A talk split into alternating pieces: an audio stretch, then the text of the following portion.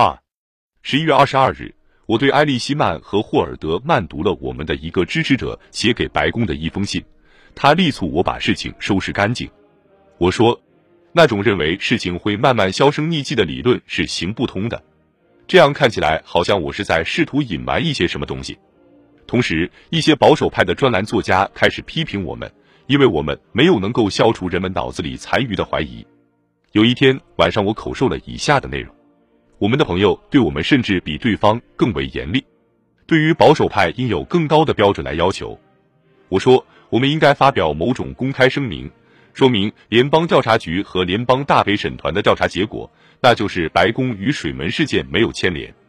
我也准备详细讲一下西格雷蒂事件，不管这会给我们带来怎样的困窘，并不是每个人都同意这个行动方案。我听说，尤其是迪安，他认为我们应该随他去。对其置之不理。新闻报道已经平静下去了，所以当前也没有需要去答复新的指控。事实上，我们随便做什么事，都只会有引起大家重新注意我们的危险，结果就会把新的压力集中到马格鲁德甚至米切尔身上。最后，还有一种从法律角度出发看问题的论点：水门审讯即将开始，白宫不论说什么话都会影响陪审团对证据产生偏见。这些都是很好的论点。但我们不满意就这样无所作为。十二月八日，我对霍尔德曼建议要迪安对报界做一次谈话。我在十二月十日第一次，十二月十一日又一次要求发表某种公开声明，但什么下文也没有。霍尔德曼、埃利希曼和我都在政府改组问题上花了好多时间。在当时，在我们看来，这个任务远比那个棘手的水门事件更为重要，而且是使人更愉快的任务。后来，在圣诞节前的几个星期，我自己的时间几乎全部花在越南问题上了。当我们主要的注意力放在别处时，水门事件的形势变得更加复杂化了。在十二月份的最后几个星期和来年一月初，情况发生了变化，尽管是很细微的变化。水门审讯即将开始，对被告的压力日益增加，在白宫也感到了震波，特别在霍华特·亨特问题上。他的妻子之死给他带来的绝望情绪也传到了科尔森那里。科尔森与亨特的私人感情很深，他们是多年的朋友。同样确切的是，亨特日益增长的绝望情绪中隐藏着一种要开始揭发问题的威胁。虽然我对他到底要揭发什么一点谱也没有。在这个阶段，如同在闯入水门事件刚发生后的几天一样。我们开始根据没有说出来的假设、推测以及未经证实的忧虑来采取行动。每个人都开始表示关心其他的人是否有可以被攻击的弱点。霍尔德曼和埃利希曼说，他们认为科尔森可能比他自己所承认的陷得更深。科尔森也这样看待埃利希曼和霍尔德曼。也正是在这个阶段，科尔森去见亨特的律师，想使亨特感到放心。我们正处在越南问题即将解决的关键时刻，我们又正在预算问题上跟国会进行一场斗争，还要对付被大肆渲染的水门听证会，谁也不想冒险。一月八日，我在日记中记下了与科尔森的一次谈话。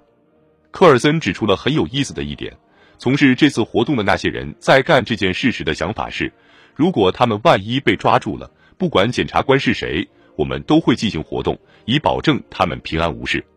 当然，我很难相信他们真的会有这样的想法，但我想他们是在回想约翰逊的时代。那时，约翰逊在调查博比被克一案时，就曾动用了总统的所有职权去保护他自己和其他人。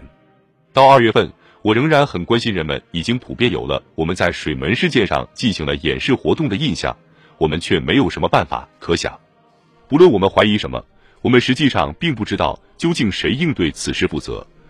而我又不想强迫什么人，仅仅为了给我解决一个公共关系问题而改变他的证词。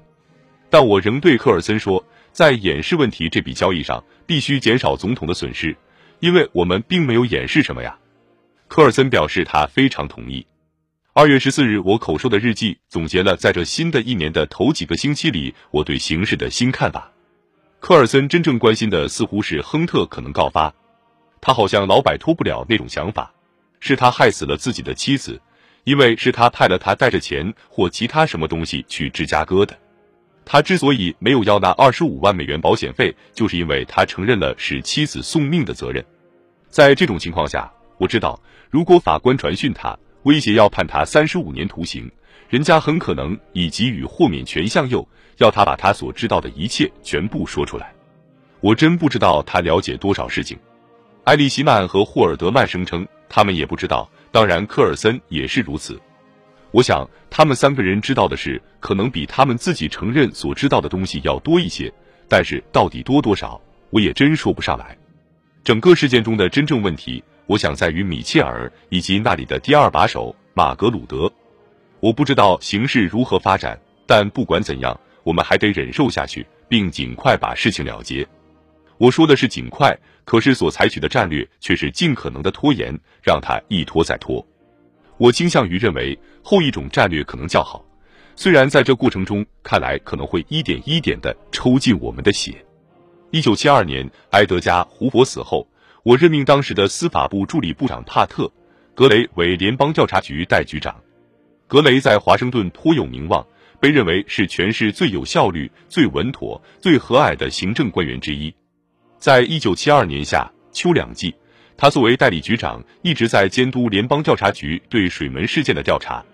他对这次调查的深度和广度颇为自豪，并热心的愿在任何论坛上为之辩护。我决定任命格雷为联邦调查局的正式局长。二月十四日，我跟他见面讨论这个职位的问题。我向他保证，我不担心在认可他的任命的听证会上会出现涉及水门问题的事。我说。我倒不担心事情的本身或揭出什么事实，我唯一担心的是他在听证会上预期会遭到反对党的攻击之后，他的精神状态会怎样。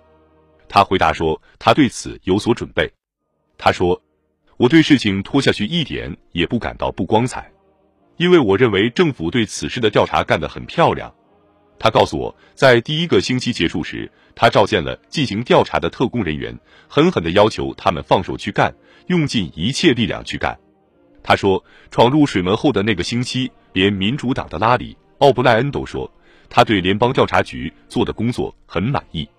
格雷很肯定地说，他甚至能说服那些不愿相信的人们，使他们确信联邦调查局对水门事件进行的调查绝无任何偏袒的行为。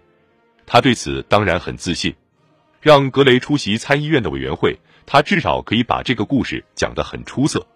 这是一个关于彻底调查的真实故事，而这当然会把掩饰的说法给打消。我向埃利希曼、霍尔德曼和科尔森强调指出这点，但我不能肯定他们都相信这点。真正糟糕的是进行掩饰，而不是事件本身。当然，如果牵连到米切尔的话，那件事本身也会糟糕的。如果只牵连到马格鲁德，那就稍好一点。